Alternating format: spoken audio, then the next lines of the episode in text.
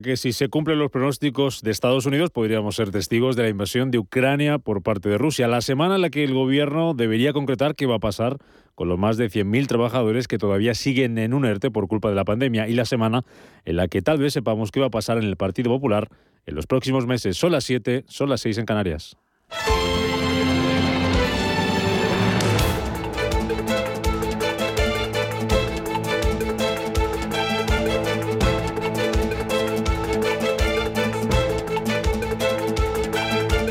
Capital Intereconomía, con Rubén Gil.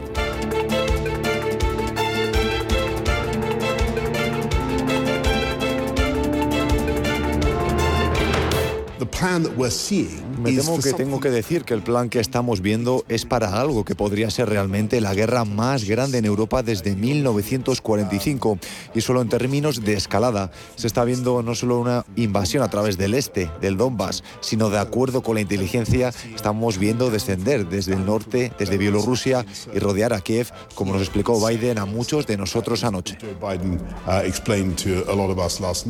Saludos, ¿qué tal? ¿Cómo están? Muy buenos días, bienvenidos a Radio Intereconomía, bienvenidos a Capital Intereconomía. De esta forma que acaban de escuchar, se refería el primer ministro británico a la posible invasión de Ucrania por parte de Rusia. Además, asegura Boris Johnson que si Moscú invade Ucrania, Reino Unido y Estados Unidos van a impedir a las empresas rusas comerciar en dólares y en libras. Muy pendientes estamos de si finalmente se produce ese ataque esta semana. Lo último sobre este asunto es que Joe Biden ha aceptado reunirse con Vladimir Putin para intentar rebajar la tensión, siempre, eso sí, que no se termine produciendo dicha invasión. Un encuentro que tendría lugar después del que van a mantener el próximo jueves los dos máximos representantes de exteriores del país, Blinken y el ministro de Exteriores ruso, Sergei Lavrov. La tensión geopolítica en el este de Europa, que va a seguir siendo sin duda el elemento que va a marcar esta semana el ritmo, el paso en los mercados. Las principales bolsas del mundo cerraban la anterior de nuevo con pérdidas, y Wall Street sumaba su segunda semana consecutiva de pérdidas, de recortes. Aquí en Europa el IBEX 35 dejaba el nivel de los 8.600 puntos. Muy pendientes de esta crisis los mercados. Manuel Velázquez, ¿cómo despiertan este lunes? Muy buenos días. Buenos días, Rubén. Pues con mayoría de recortes. Tenemos unos índices que siguen observando muy de cerca esa crisis de Ucrania, que operan en su mayoría con recortes, como el Nikkei de Tokio, que de momento, eso sí, ha pasado de caer más de un 2% a, después de conocerse esa reunión, a caer ahora mismo un 0,75%. También estamos viendo cómo, en cualquier caso, se están incrementando las caídas del Hang Seng de Hong Kong por noticias corporativas, y las pérdidas son más ligeras en el Sensex de Bombay, en el índice de Shanghai o en el Kospi surcoreano. Una jornada de madrugada en la que hemos visto cómo el Banco Popular de China ha mantenido sin cambios los tipos de préstamo de referencia a 1 y 5 años. Ya venían de dos recortes en la reunión de diciembre y de enero, y además hemos conocido la actividad del sector servicios en Japón, que ha llegado a su nivel más bajo en los últimos 21 meses. La actividad manufacturera, que se expande en Japón, aunque a un ritmo más débil. Los futuros del crudo ligero cotizan de nuevo por debajo de los $90. Se sigue descontando un acuerdo con Irán para que bombee más barriles al mercado, y de momento tenemos cotizando con caídas de medio punto porcentual. El crudo Brent de referencia en Europa se sitúa en los $91. El oro vuelve a estar por debajo de los $1.900 la onza, y los futuros en las bolsas europeas anticipan signo positivo en este inicio de semana. A esta hora, futuros sobre el DAX germano, sobre el FTSE 100 londinense, sobre el Eurostoxx 50 anticipan subidas ahora mismo del 0,35%, y recordemos que hoy no tendremos sesión en Wall Street, permanece cerrado por el Día de los Presidentes. Así es como amanecen, así es como despiertan las bolsas mundiales este lunes, así arrancan la semana, una semana en la que, además del foco puesto en Ucrania, vamos a tener aluvión de resultados empresariales. Hoy, para ir abriendo boca, vamos a conocer las cuentas de compañías como Almirall, Aerolínea Directa aquí en España, también va a presentar cuentas la petrolera Galp, en un entorno de subida del precio del petróleo, subida también del precio del gas por esa incertidumbre entre Ucrania y Rusia, que conlleva más inflación, más preocupación para el mercado. ¿Qué más resultados y qué más referencias tendremos durante los próximos días? Paloma Arnaldo, buenos días. Buenos días. A este lado del Atlántico el foco de atención se centrará en la publicación preliminar de los PMI servicio y manufacturero, que vamos a conocer hoy tanto en Eurozona como en el Reino Unido. También se va a conocer la segunda lectura del IPC en la zona euro, así como los datos de PIB de Francia y Alemania. Tendremos confianza del consumidor y encuestas IFO alemanas. En Estados Unidos, en esta semana más corta, los inversores van a mirar a la publicación de la confianza del consumidor de febrero de la Conference Board. El consenso espera una disminución de 3,8 puntos y, por otro lado, la Oficina Económica dará a conocer la segunda lectura del PIB del cuarto trimestre. En Asia, además de esas tasas de préstamos, en China vamos a conocer la evolución del precio de la vivienda del gigante asiático. Y en clave empresarial, la semana contará con ese aluvión de resultados importantes: Telefónica, IAG, Iberdrola, Ferrovial o ACS aquí en España. También vamos a tener Home Depot, eBay o Moderna en Estados Unidos. Además, en el punto de mira van a estar hoy dos compañías. Por un lado, aquí en casa, aquí en España, en Agas, porque su Consejo de Administración va a estudiar el nombramiento de Arturo Gonzalo Izpiri como nuevo consejero delegado de la compañía, en sustitución de Marcelino Oreja, y con plenas funciones ejecutivas para dar así un impulso a su adaptación a la nueva era energética. Y fuera de nuestras fronteras, ojo a Credit Suisse, porque según el New York Times, el banco suizo habría guardado durante muchos años el dinero de fortunas de personas ligadas a la corrupción. En total, 18.000 cuentas que guardaban una fortuna de más de 100.000 millones de dólares. Analizaremos esta mañana todo lo que nos puede deparar la semana en los mercados y buscaremos oportunidades de inversión para batir a la inflación y a la volatilidad en estos momentos de incertidumbre. ¿Cómo vencer a la volatilidad? Lo vamos a analizar a partir de las 8 de la mañana en nuestra tertulia de mercados, en la que nos van a acompañar hoy Felipe Lería de VP, Víctor Asensi de DIPAM, Juan Ramón Caridad del Máster de Finanzas e Inversiones Alternativas FIA y Pablo Martínez Bernal de Almirall Gestión. Antes vamos a llamar a Eduardo Bolinches para que nos actualice cómo despiertan los principales índices bursátiles del mundo y nos cuente dónde podemos invertir este lunes. Por lo demás, y al margen de los mercados, hoy se vuelven a reunir Gobierno, patronal y sindicatos. Lo van a hacer en la mesa de diálogo social de la Comisión Tripartita sobre los ERTE, con el objetivo de afinar cómo va a quedar este mecanismo a partir del lunes de la semana que viene, cuando termine la prórroga que actualmente está en vigor. Mañana martes el Gobierno tiene previsto aprobar en Consejo de Ministros esa transición entre los ERTE por COVID y los ERTE de la reforma laboral. Y lo último sobre este asunto es que las agencias de viaje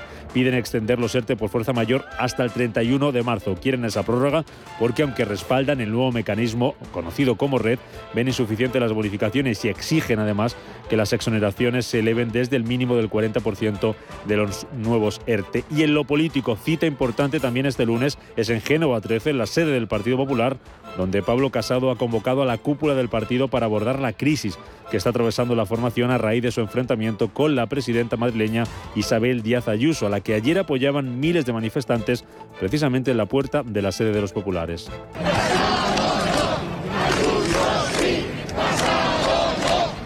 La reunión de la Ejecutiva del Partido Popular está prevista para las 11 de esta mañana, pero en ella no van a estar los varones autonómicos, que en las últimas horas han pedido el cese del secretario general del partido, de Teodoro García Egea. El único que ha salido a apoyar públicamente al número 2 de los populares ha sido precisamente un murciano, Fernando López Miras.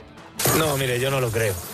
Yo creo que el trabajo que se ha hecho de la dirección nacional estos 3 años ha sido un buen trabajo, en el que se ha rearmado orgánicamente el partido. Y terminamos esta portada con los titulares de la prensa económica. Mario García, buenos días. Muy buenos días, Rubén. Comenzamos con el diario 5 días, que lleva en portada que Repsol facilitará a quien tome el 25% de la filial verde una salida en 5 años. De esta forma, la petrolera asegura una oferta pública de venta u otra fórmula para poder recuperar la inversión. Continuamos con el diario Expansión.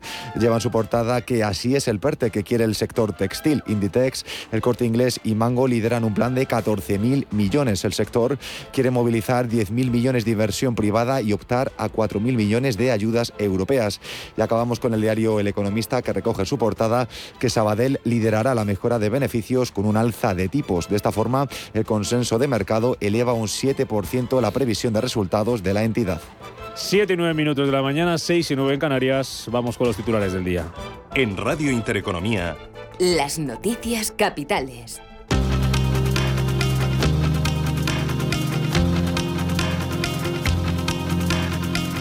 Y comenzamos con el precio de la luz, que volverá a superar hoy los 180 euros por megavatio hora. Una subida del 12,7%, lo que es lo mismo. El precio medio de la electricidad será casi 21 euros más caro que ayer domingo. La hora más barata del día va a ser de 3 a 4 de la tarde, mientras que de 8 a 9 se registrará el coste más elevado. La ministra de Economía va a dar a conocer hoy el nuevo protocolo a favor de la inclusión financiera de los mayores. Las asociaciones bancarias van a firmar hoy, en presencia de Nadia Calviño, también en presencia de Pablo Hernández de Cos, la actualización del protocolo protocolo que incluye nuevas medidas para fomentar la atención a personas mayores o con discapacidad. Además, la vicepresidenta presentará las novedades a la presidenta de la Asociación de Usuarios Financieros, Patricia Suárez, y al médico jubilado Carlos San Juan, impulsor de la campaña Soy Mayor, No Idiota. El Consejo de Ministros va a aprobar mañana martes la subida del salario mínimo a 1.000 euros. Una alza de 35 euros brutos en 14 pagas y con efecto desde el 1 de enero, que es el resultado del acuerdo entre el Gobierno y los sindicatos, pero no cuenta con la aprobación de las patronales COE y CEPIME. Según comisiones y UGT, el aumento del SMI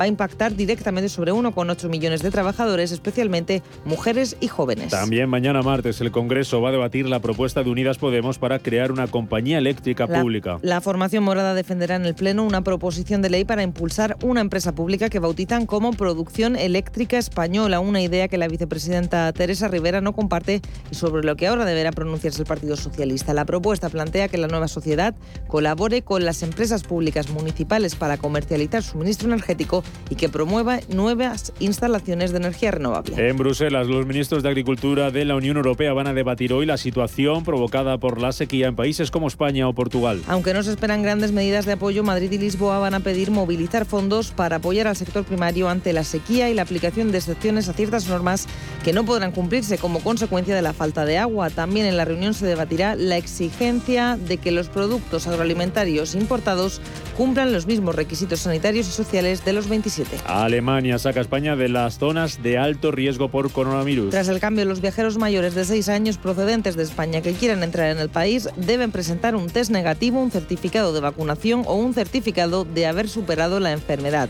Por su parte, Australia va a reabrir sus fronteras internacionales hoy lunes, después de casi 2 años, y acoge de nuevo a los turistas que estén doblemente vacunados. Y en el plano político, además de esa cita esta mañana en Génova 13, Alfonso Fernando Mañueco va a iniciar con el Partido Socialista la ronda de contactos para su investidura. En plena crisis dentro del Partido Popular, el presidente en funciones se verá este lunes con el socialista Luis Tudanca. Mañueco, que cuenta con 31 escaños y necesita 41 para gobernar, debe decidir si pacta con Vox o veta la formación apoyándose en el PSOE.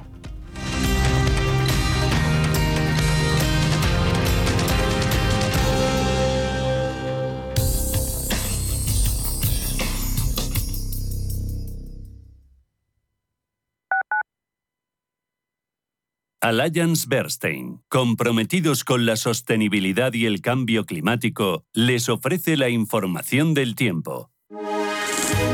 Muy buenos días. Para el lunes, en gran parte del país se espera tiempo seco y soleado, con predominio de cielos poco nubosos. No obstante, en el norte de Galicia, Cantábrico y Pirineo se prevén cielos nubosos con lluvias débiles y dispersas. Podrán ser algo más abundantes en el norte de Navarra y tendremos intervalos nubosos en otras zonas del tercio norte, así como en el estrecho, con baja probabilidad de precipitaciones débiles. Por su parte, las temperaturas máximas ascenderán de modo casi generalizado, siendo el ascenso más acusado en el interior sureste peninsular. Allianz Bernstein, comprometidos con la sostenibilidad y el cambio climático, les ha ofrecido la información del tiempo.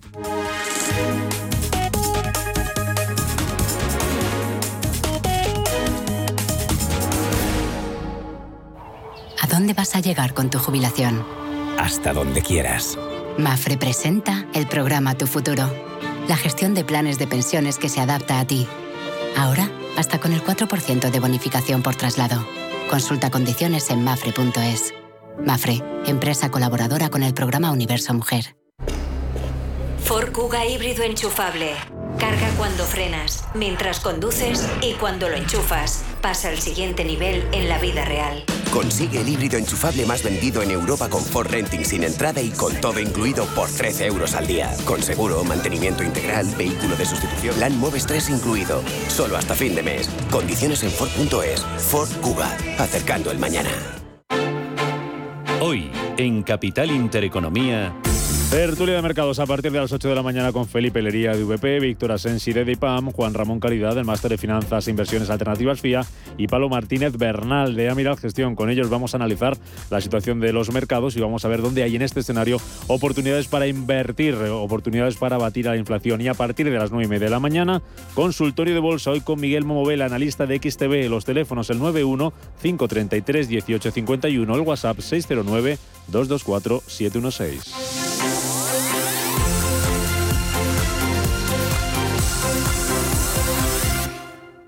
Radio Intereconomía, en el 95.1 de frecuencia modulada. Número 1 en información económica. Capital Intereconomía, cierre de mercados. Radio Intereconomía, en el dial 95.1. Di que nos escuchas.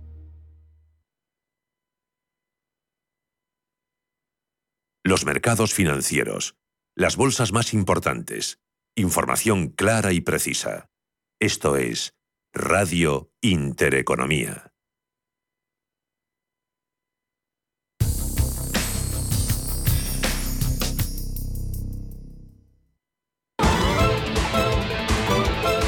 Hola Luz, la tecnológica de energía verde, patrocina este espacio.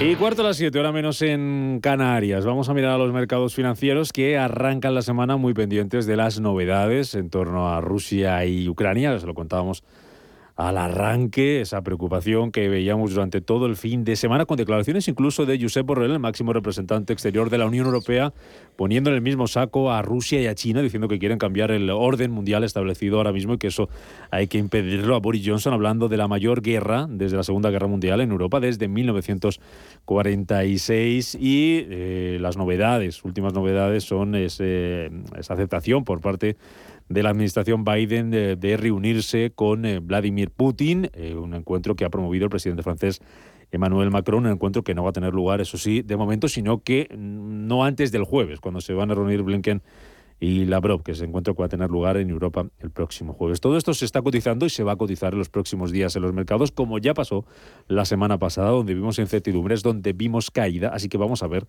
qué nos van a deparar los próximos días y las próximas horas. Empezamos mirando hacia Manuel Velázquez y tenemos en las pantallas caídas, pero decías que han ido un poco a menos, ¿no? Se han ido relajando porque el Nikkei de Tokio ha llegado a caer durante la madrugada un 2%. Buenos días de nuevo. Efectivamente. Hola de nuevo, Rubén. Estábamos viendo al índice Nikkei de Tokio pues con recortes desde primera hora de la negociación en esta sesión de lunes en Asia, caídas que superaban el 2%. Pues bien, cuando se ha conocido que habrá reunión de Biden-Putin, lo más probable esta semana, una vez que se reúnan Blinken y Lavrov, pues las caídas ya se han reducido al 0,76%. También las caídas son más suaves en el Kospi surcoreano, está cediendo un 0,2%, y el índice de Shanghái hasta ahora opera con un recorte del 0,4%. También vemos números rojos en el Sensex, en la bolsa de la India, de Bombay. Ahora mismo se están reduciendo, está a punto de darse la vuelta. Hace apenas 17 minutos les contábamos que caía un 0,8%, pues bien, ya está reduciendo un tímido 0,03%. Se está dejándose 26 puntos Sensex. Una jornada en la que también está reduciendo las caídas el Hang Seng de Hong Kong. Ahora mismo ya es del 1,13%, recordemos, bastante castigado por el sector tecnológico. Y esta madrugada hemos conocido esa reunión del Banco Popular de China. Está pesando de alguna manera sobre los inversores, aunque estaba ya muy descontado por el mercado que se iban a mantener sin cambios los tipos de préstamo de referencia, es decir, a un año en el 3,7%, a 5 años al 4,6%. Recordemos que ya en las dos últimas reuniones de diciembre y enero ya se ejecutó un recorte de 5 y 10 puntos básicos, de 5 y 10 centésimas.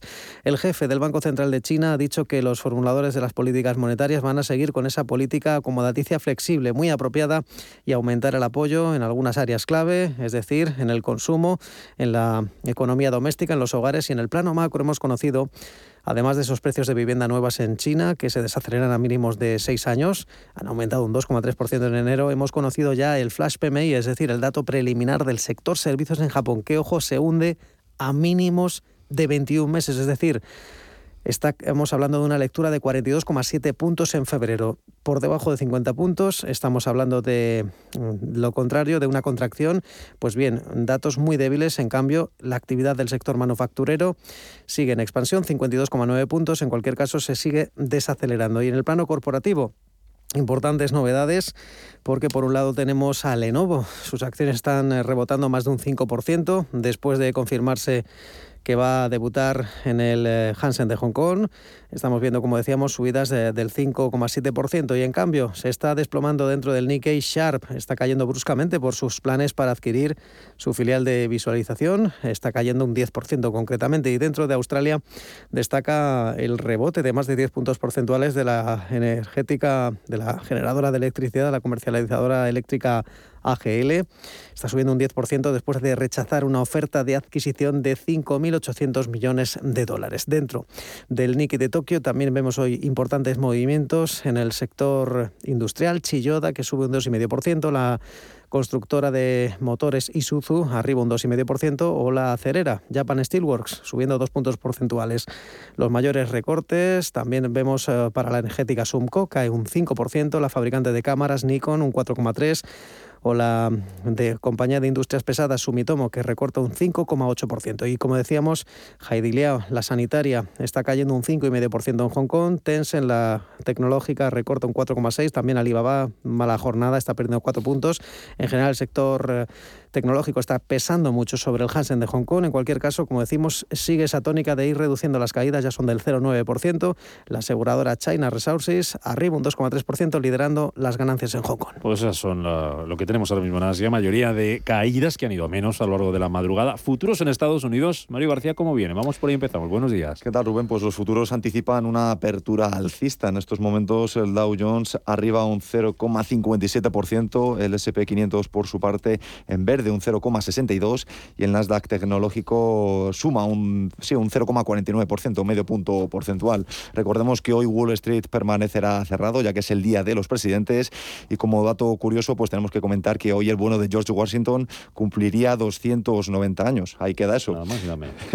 Y bueno, ya centrándonos en la jornada del viernes, Wall Street cerró la sesión en rojo tras registrar el jueves su jornada más bajista del año, con fortísimas caídas. Con todo, el Dow Jones se dejaba un 0,68%, el S&P 500 cayó un 0,92% y el Nasdaq fue el más perjudicado, dejándose un 1,23%. Los inversores han permanecido atentos a las últimas novedades de la situación geopolítica en Ucrania, la cual precisamente no invita al optimismo. Por el momento, Rusia y Estados Unidos han acordado un nuevo encuentro esta misma semana entre el ministro de Asuntos Exteriores, Sergei Lavrov, y el secretario de Estado, Anthony Blinken. El otro gran asunto que ha centrado el interés del mercado durante la sesión ha sido la política monetaria de la Reserva Federal, y es que las actas de la última reunión del Banco Central mostraron que el organismo está preparado para iniciar un proceso de endurecimiento monetario más rápido que el de 2015 para contener la inflación, aunque sin limitar la recuperación económica actual.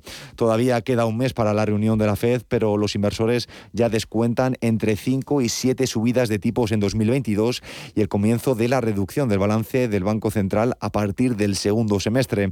Durante la jornada no se han publicado referencias económicas destacadas. En la escena empresarial, Roku, plataforma de video streaming, se ha desplomado más de un 22% tras presentar sus resultados. Y en cuanto a la agenda de esta semana, el punto de mira de los inversores se situará en la publicación de la confianza del consumidor de febrero de la Conference Board. En concreto, el consenso de analistas estima una disminución de 3,8 puntos hasta alcanzar los 100,10. Por otro lado, la Oficina de Análisis Económico dará a conocer su segunda lectura del PIB del cuarto trimestre de 2021, estimando que se mantenga en un 6,9% anualizado, confirmando de esta manera la primera lectura. Al mismo tiempo, esta semana presentarán sus estados financieros compañías como Home Depot, eBay, NetApp, Moderna o Occidental Petroleum. Bueno, pues eso es lo que tenemos en Estados Unidos. Pendientes para hoy poca cosa. Va a estar cerrado por ese día de los presidentes, ese cumpleaños que nos contaba San Mario. Y en Europa se van a cotizar también algunas cuentas. Si te parece, empezamos por ahí. En clave doméstica tenemos ya las cuentas de Almirall. Luego vamos con de dónde venimos y de dónde vamos. Ángel Lozano, muy buenos días. Hola. ¿Cómo han sido esos números? Muy buenos días a todos. Feliz lunes. Pues Almirall acaba de presentar un beneficio neto en el pasado ejercicio de 81,4 millones de euros. Es un 14% menos en tasa interanual. El EBITDA se sitúa en 235,6 millones de euros, con una caída del 1%. Han sido muy madrugadores y además han anunciado a la CNMV que Jorge Gallardo Bayar ha anunciado al Consejo de Administración su intención de dimitir como presidente de ese consejo y como consejero, con efectos al final de la próxima Junta General Ordinaria de la Sociedad, que tendrá lugar el próximo 6 de mayo. Por lo tanto, cuentas del pasado ejercicio que cotizará hoy el mercado y también cambios en el Consejo Ejecutivo. Bueno, pues esas son las cuentas de Almirall que se van a cotizar en el mercado a partir de las 9 de la mañana, con esa caída del beneficio del 14%. Lo que crecen son los ingresos, un 7%, 809 millones de euros. Así que que vamos a ver cómo lo interpreta el mercado. Empezamos por los futuros, los tenemos a esta hora de la mañana como ángeles aquí en Europa. Moviéndose en positivo el futuro del DAX, sube un 0,4%, el del FT100 de Londres arriba un 0,35% y un 0,37% el del Eurostoxx 50, pero claro, todo dependerá de las noticias que nos vayan llegando desde Ucrania, porque serán las que hoy marquen el rumbo de la sesión, aunque también tenemos datos importantes, Rubén. Vamos con ellos. Pues en el viejo continente, cifras de PMI compuesto, manufacturero y servicios de febrero en la eurozona. Tenemos también que estar muy pendientes de las cuentas de línea directa que se publican hoy. En Alemania se conocerá el índice de precios de producción de enero y a lo largo de la semana contaremos en Europa con la confianza del consumidor y las encuestas IFO en Alemania. Además se conoce la segunda lectura del IPC subyacente de la eurozona y los datos de PIB de Francia y Alemania. En España vamos a tener cuentas de compañías como Endesa, Indra, ENA, Iberdrola, Telefónica, Ferrovial, ACS, Celnex, Acciona. En definitiva, van a retratarse casi la mitad del mercado.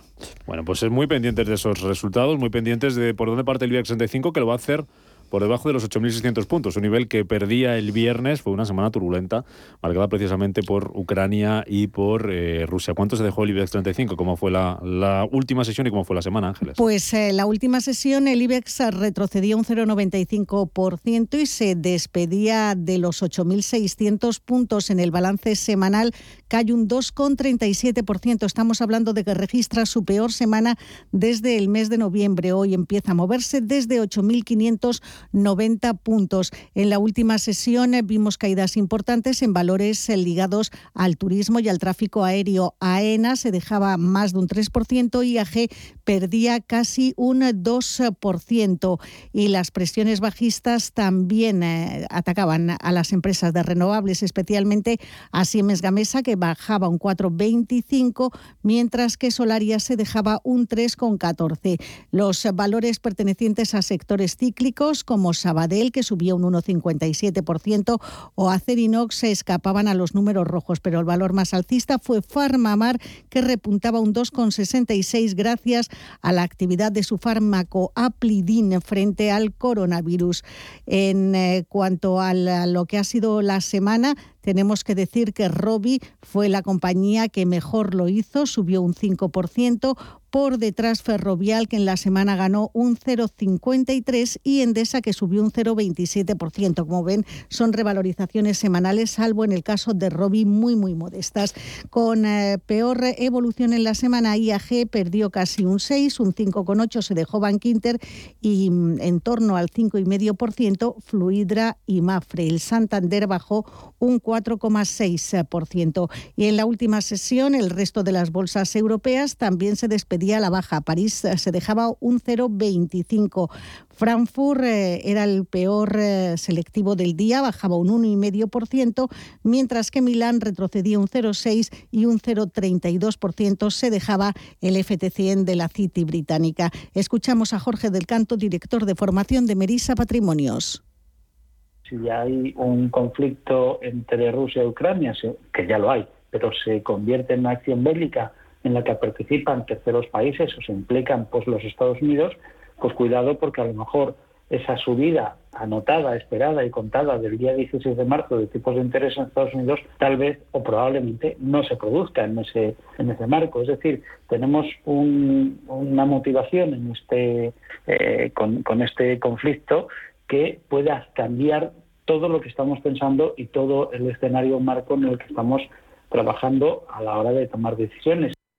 Y vamos a hablar también de dos compañías que hoy están en el punto de mira de los inversores. Credit Suisse, que administró cuentas de clientes involucrados en abusos contra los derechos humanos, corrupción y tráfico de drogas, según informes periodísticos basados en datos filtrados de más de 18.000 cuentas que en conjunto tenían más de 100.000 millones de dólares. Un denunciante anónimo fue quien dio la información a un periódico alemán, el Süddeutsche Zeitung, que compartió los datos con otros medios de comunicación. Estos datos, según decía ayer The New York Times, cubren cuentas abiertas desde la década de 1940 hasta bien entrada la última década. Y nos fijaremos en Telefónica, que va a conseguir ingresos gracias a su filial británica. Va a percibir este año más de 950 millones por el dividendo de Virgin O2. Esta teleco, que nació oficialmente en junio del pasado año, comunicaba el viernes que prevé para 2022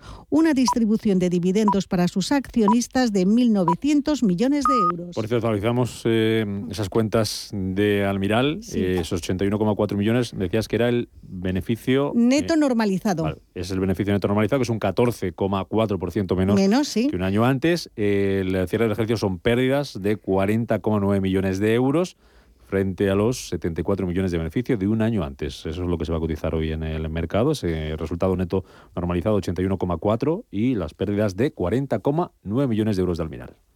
Hola Luz, la tecnológica de energía verde, ha patrocinado este espacio. Número 1 mundial en el ranking ESG de compañías eléctricas. Marca mejor valorada del sector. Primera opción del consumidor a la hora de contratar electricidad. ¿Y ahora? Ahora en Hola Luz lideramos una revolución para transformar 10 millones de tejados en energía 100% verde para el mundo. Es la revolución de los tejados. Hola Luz.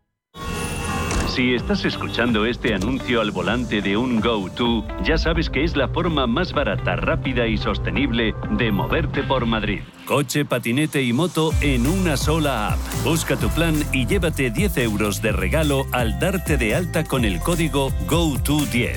Tengo GoTo, tengo todo.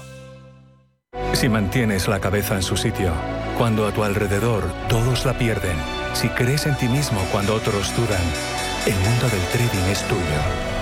Trading 24 horas, un sinfín de oportunidades. Cuando ves la oportunidad, IG.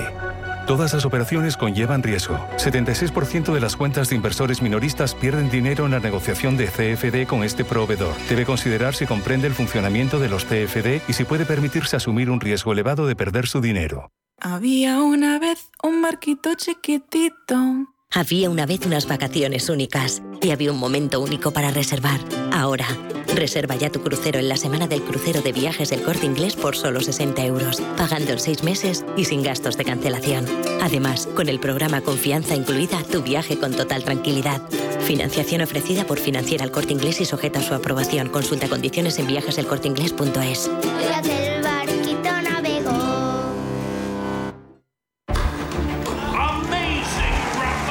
En Santander Private Banking sabemos que ser un número uno conlleva la responsabilidad de conseguir unos resultados únicos. Por eso, como hace Rafa Nadal en cada punto, trabajamos con un modelo de asesoramiento especializado buscando la excelencia para nuestros clientes. Lo que nos ha llevado un año más a ser reconocidos como la mejor banca privada de España por la prestigiosa revista Euromoney. Santander Private Banking y Rafa Nadal. El compromiso de ser un número uno. ¿Está buscando a alguien que valore sus finanzas? ¿O tal vez un financiero que tenga valores? Si lo que quiere es entender la economía, no se pierda Finanzas y Valores, los lunes de 2 a 3 de la tarde en Radio Intereconomía.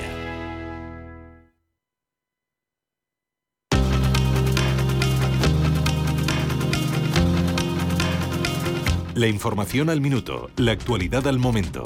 Capital Intereconomía. 7:33 de la mañana, hora menos en Canarias. Les contamos hasta ahora más noticias. Joe Biden acepta reunirse con su homólogo Vladimir Putin siempre y cuando no haya una invasión rusa en Ucrania. Lo confirmaban esta madrugada desde la Casa Blanca y la fecha de ese encuentro bilateral tendría lugar después de que se vean los ministros de Exteriores de ambos países, algo que ocurrirá el próximo jueves 24 de febrero. La plantilla de CaixaBank se manifestará esta semana en 12 ciudades españolas para protestar por la presión que están sufriendo, dicen los trabajadores del banco, y para exigir a la dirección de la entidad que impulse medidas que mejoren en la situación. Mañana a las 5:30 de la tarde habrá una concentración frente a las madrileñas Torresquío. El Consejo de Ministros pretende aprobar mañana el mecanismo de transición de los actuales ERTE de la pandemia a los expedientes estructurales que recoge la reforma laboral.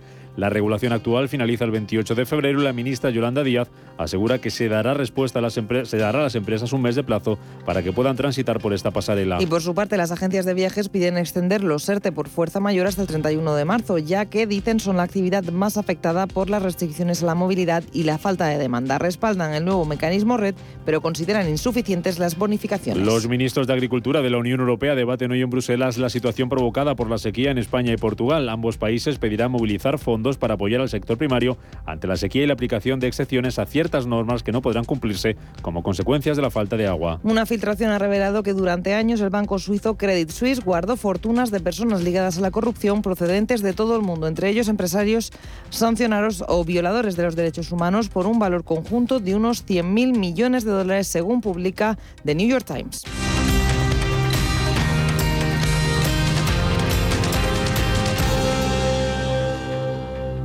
¿Conoce las oportunidades que ofrece el sector salud para invertir? En Bellevue, gestora suiza especializada en este sector, contamos con una amplia gama de fondos con la que puede participar en el crecimiento del sector, invirtiendo en todas sus áreas. Aportamos valor y diversificación a su inversión con fondos en biotecnología, salud digital y tecnología médica. Bellevue, primera gestora europea en sector salud. Seguro que tu televisor, el que tienes desde hace tiempo, todavía se ve. Aunque con la financiación total para clientes con tarjeta de compra El Corte Inglés te puedes llevar hasta un 8K como si nada. Ni te lo pienses. Tienes hasta 12 meses en electrónica, electrodomésticos, hogar, deportes. Financiación total en tienda web y app del Corte Inglés. Hasta el miércoles 23 de febrero. Financiación ofrecida por Financiera El Corte Inglés y sujeta a su aprobación. Consulta condiciones y exclusiones en elcorteinglés.es. Si caminas solo, irás más rápido. Si caminas acompañado, llegarás más lejos. Luna Sevilla es su asesor patrimonial de referencia. Prestando nuestros servicios como agentes de Caser Asesores Financieros, somos una empresa con amplia experiencia profesional y una clara apuesta por la formación de calidad, la información transparente y objetiva y por el asesoramiento financiero personalizado y continuado. Si desea más información, visite lunasevilla.es o llámenos al 91 762 3442. Este año, con motivo del 39 aniversario del Estatuto de Autonomía, descubre las Cortes de Castilla y León desde casa. Disfruta de una visita virtual al hemiciclo, desde tu ordenador o móvil, con el máximo detalle, en compañía de tus familiares o amigos, a la hora que quieras y desde donde quieras. Visita www.ccyl.es y descubre cómo. Cortes de Castilla y León. En Radio Intereconomía nos adelantamos al futuro y estrenamos My Economy. My Economy es una iniciativa que da voz a los nuevos mercados y tendencias de la era digital. De lunes a viernes y de 3 a 4 de la tarde, My Economy, con distinto protagonismo cada día. La fábrica de inversores, Bitcoin Markets, Enclave Startup, Madrid Innova, Ecosistema Digital. My Economy, en Radio Intereconomía. El futuro es ahora.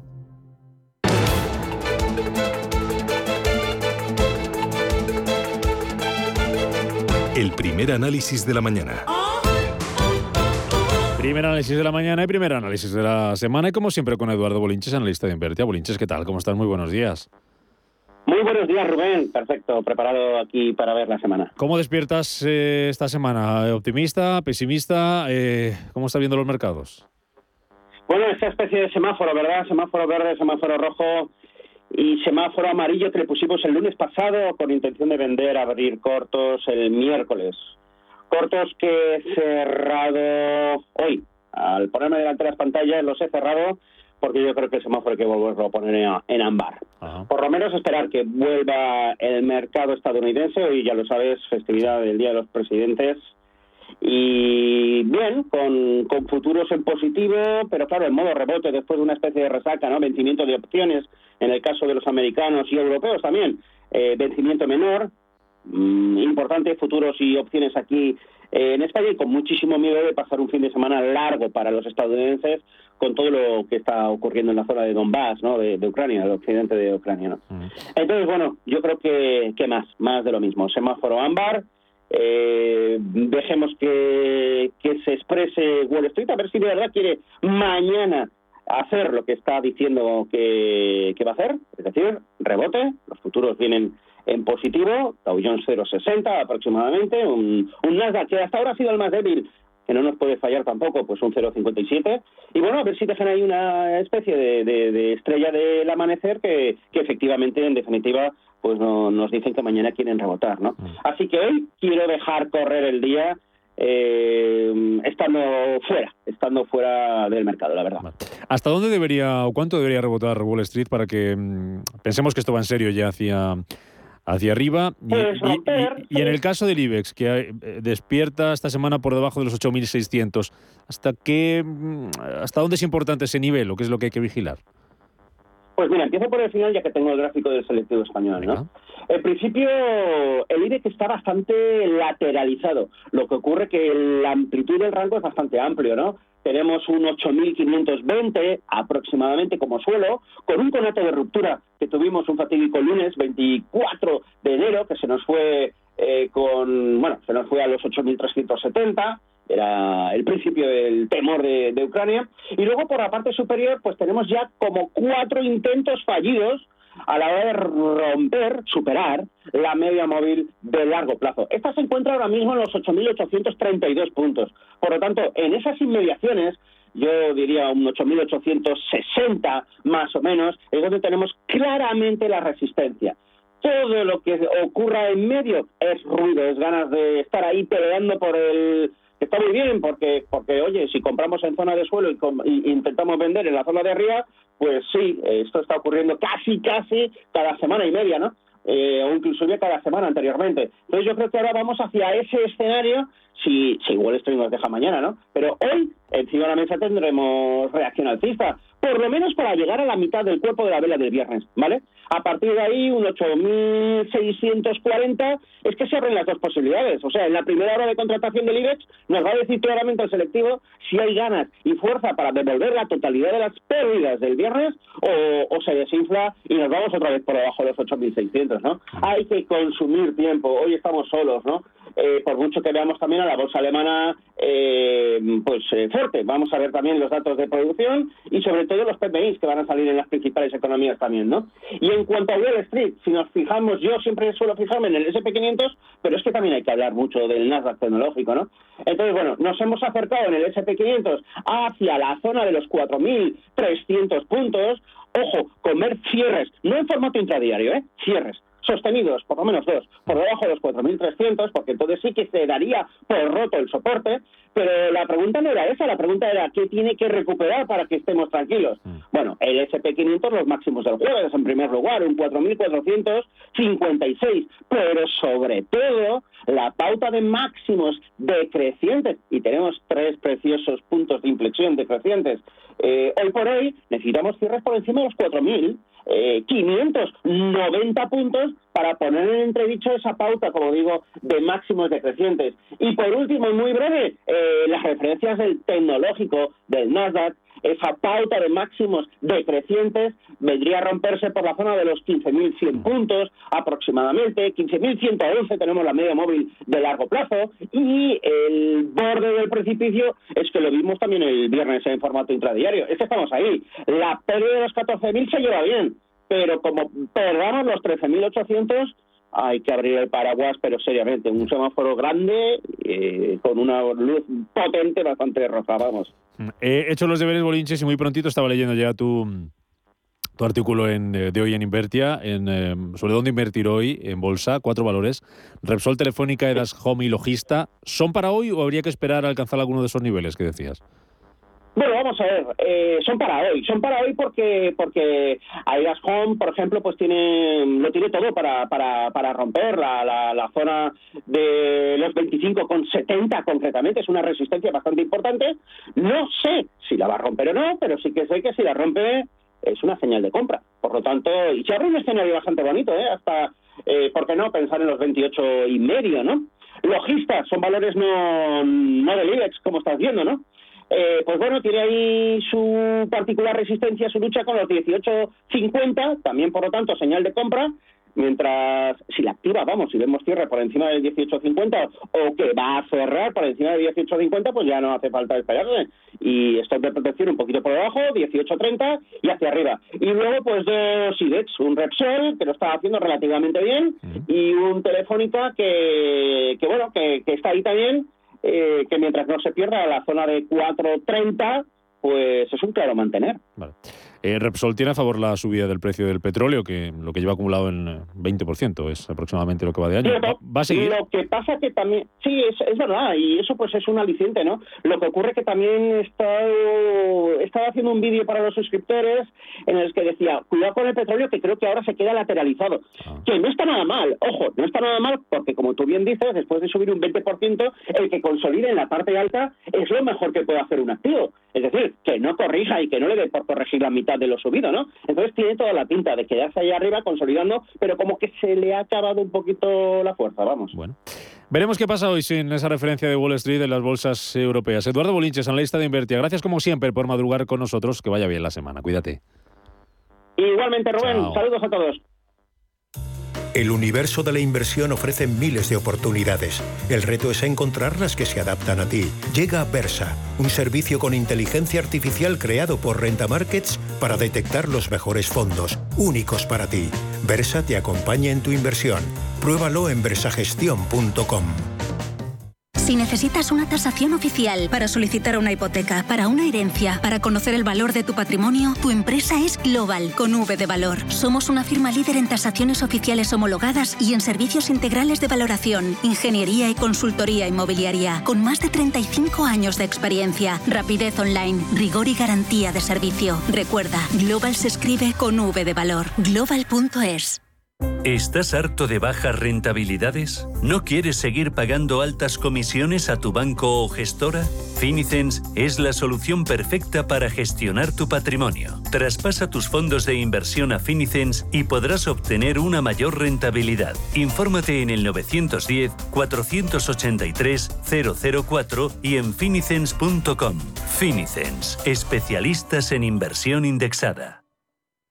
Seguro que tu lavadora, la de siempre, todavía lava, aunque con la financiación total para clientes con tarjeta de compra El Corte Inglés te puedes llevar una que además ahorre luz y agua como si nada. Ni te lo pienses, tienes hasta 12 meses en electrónica, electrodomésticos, hogar, deportes. Financiación total en tienda web y app del Corte Inglés. Hasta el miércoles 23 de febrero, financiación ofrecida por Financiera El Corte Inglés y sujeta a su aprobación. Consulta condiciones y exclusiones en elcorteinglés.es.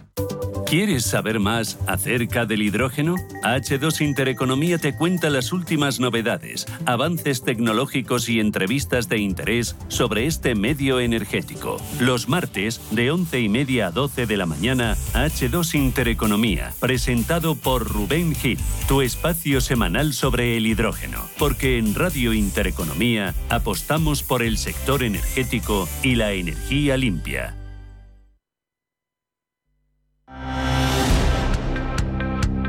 Busca, compara, escucha. Capital Intereconomía. 7:47 de la mañana, vamos con la prensa. Empezamos con la prensa nacional, sin duda hoy es protagonista, un nombre propio en todas las portadas, es el de Pablo Casado. En La Razón titulan que Casado descarta un congreso y presentará una nueva hoja de ruta. Portada del diario El País. Casado resiste pese al aumento de presión de los varones del Partido Popular. Portada de ABC, una foto para Pablo Casado. Además, llevan a portada su editorial, Casado, una dimisión obligada. Dice que pide tiempo hasta julio, pero los varones quieren que renuncie ya. Y en la portada del Mundo, una encuesta de Sigma 2 para el Mundo. Casado hunde al Partido Popular y dispara a Vox al borde del sorpaso. Toda la portada del Mundo es para la crisis del Partido Popular. Algún titular más que dice que Génova quiere resistir, pero hasta sus fieles lo ven muy difícil. Y añade que los varones piden un paso adelante a Feijóo y forzar ya un congreso. Siguen encontramos otros asuntos, por ejemplo, ahora en La Razón dice que Sánchez viaja a Galicia ante el aluvión de críticas por el rescate del pesquero. En la portada del diario El País van con los bancos también, van a reforzar la atención telefónica a los mayores. Hablando de economía, portadas de la prensa económica, Mario, ¿qué están contando esta mañana? Vamos con ello, Rubén. Comenzamos por el diario 5 Días, que lleva en portada que Repsol facilitará a quien tome el 25% de la filial verde una salida en 5 años.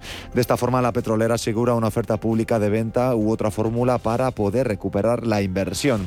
Y recogemos otro titular. El gobierno quiere pasar de los 13.400 surtidores eléctricos a 100.000 en 2023. ANFAC afirma que el despliegue es muy lento y en el último año solo se han instalado 4.800 puntos de carga. Continuamos con el diario El Expansión, que lleva en portada que así es el PERTE que quiere el sector textil. Inditex, El Corte Inglés y Mango lideran un plan de 14.000 millones. El sector quiere movilizar 10.000 millones de inversión privada y optar a 4.000 millones de ayudas europeas.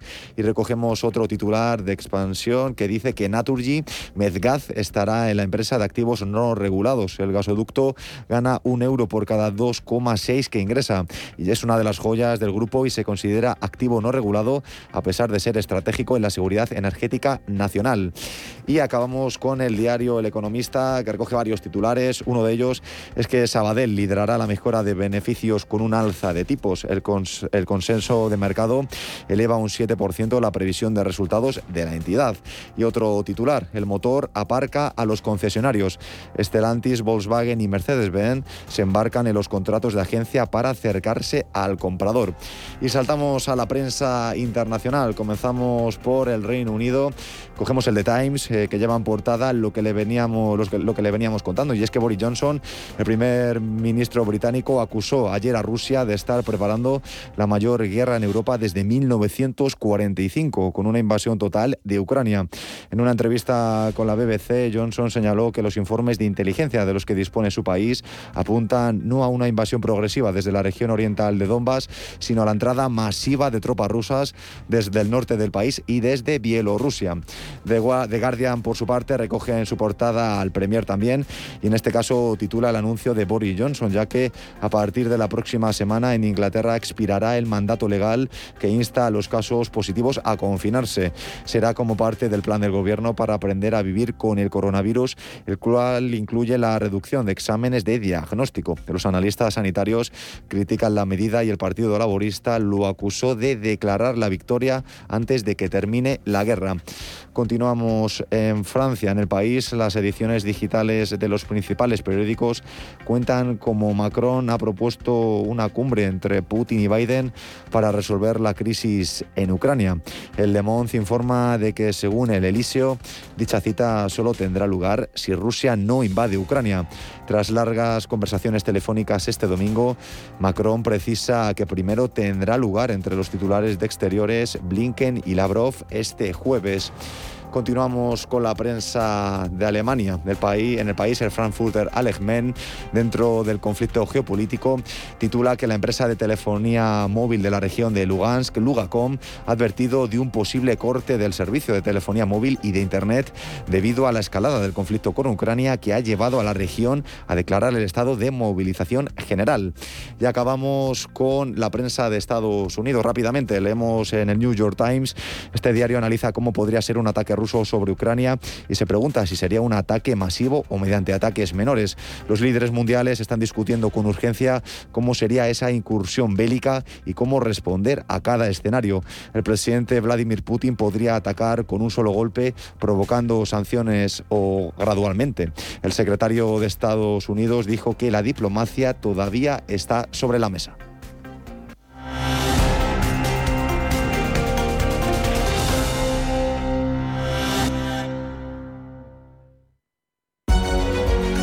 Y ahora, todo sobre valoraciones inmobiliarias con Global.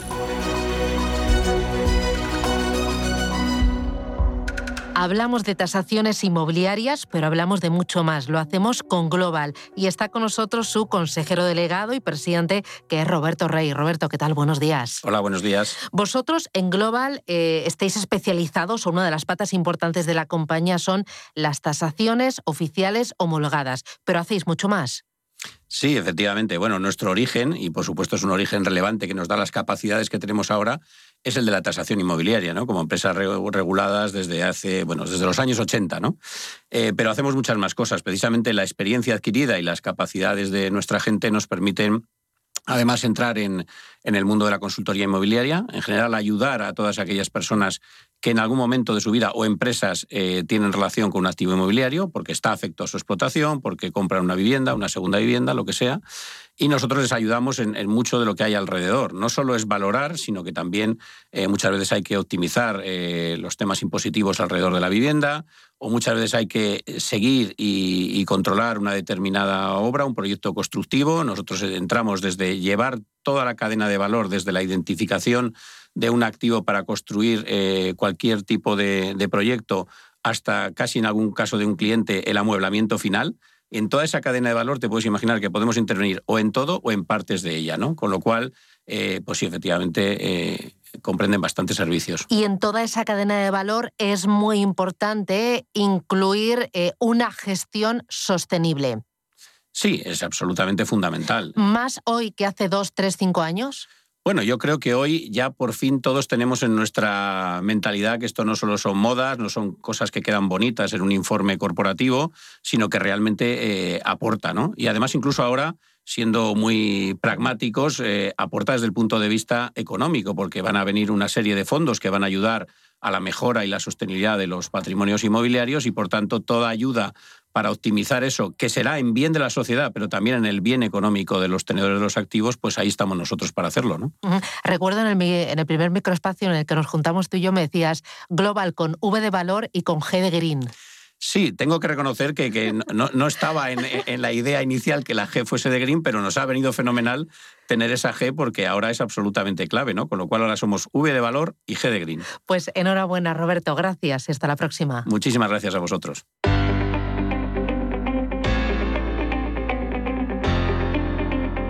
Hoy conocemos a Marcela Velasco Cámara, es responsable de la dirección de marketing de Telcel. Asumió el cargo en el 98 cuando la firma de telefonía móvil mexicana contaba con apenas 1 millón de usuarios. Ahora tienen más de 70 millones, crecimiento del que ella tiene gran parte de responsabilidad. Estudió marketing en Tec de Monterrey en 1983, cuando casi no se ofrecían carreras profesionales completas en México. Marcela Velasco es gran responsable de haber posicionado a Telcel como la marca de telefonía móvil más importante del país, liderando numerosas campañas. Las campañas más innovadoras para mí han sido la de Bonafont, porque realmente fue un cambio de cultura. Cuando lanzamos en México el concepto del agua ligera, y Danone para mí fue una de las grandes plataformas de mi vida en mi carrera. No solamente ha sabido posicionar a Telcel en el mercado masivo, sino también ante clientes corporativos, siempre en conjunto con marcas como Nokia, Samsung o LG. En 2013 recibió el premio Kotler para la mejor trayectoria de marketing en México y en 2017 fundó Aurea, una empresa especializada en la capacitación de mujeres ejecutivas y emprendedoras con el fin de potenciar el desarrollo personal, así como el desarrollo de negocio.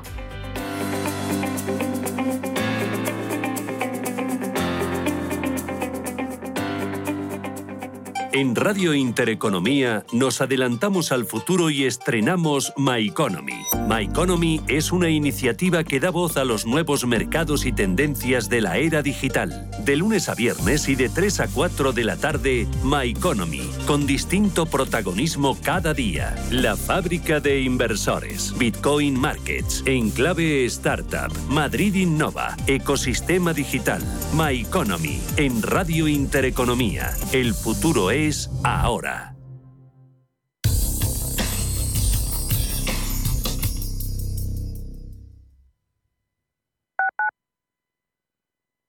Automatic, expertos en reparación y mantenimiento del cambio automático de tu coche, te ofrece la información del tráfico en Madrid. Son ya las 7:57 de la mañana. Conectamos con las pantallas del Ayuntamiento para ver cómo está el tráfico en Madrid. Inmaculada Landeras, muy buenos días. Hola, muy buenos días. Ya hablamos de hora punta. Hoy le ha costado un poquito arrancar en los accesos, pero sobre todo lo ha hecho con ganas en el acceso principal de la carretera de Toledo, el paseo de Santa María de la Cabeza, que tiene el tráfico bastante saturado a partir del paseo de la Esperanza en sentido casco urbano. pero también destacamos la Plaza de Cristo Rey para los conductores que acceden por la Avenida de la Memoria y el Nudo de Manoteras para aquellos que lo hacen desde la M11.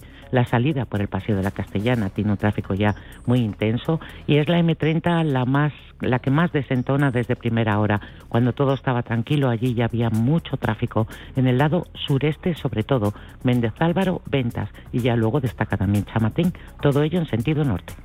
Automatic, expertos en reparación y mantenimiento del cambio automático de tu coche, te ha ofrecido la información del tráfico en Madrid.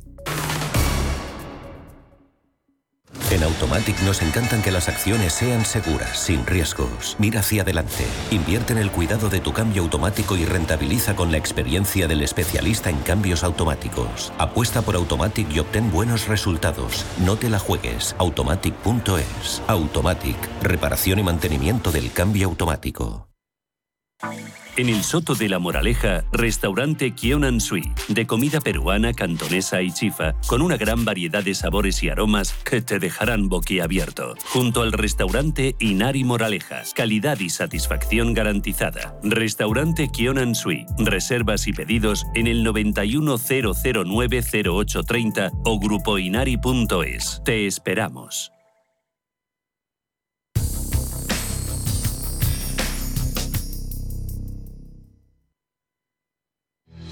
Radio Intereconomía.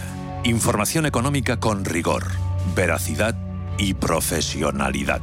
Nuestros oyentes son lo que escuchan. Estrictos, precisos, honestos, competentes y capacitados. Di que nos escuchas. Intereconomía, la radio que se identifica con sus oyentes.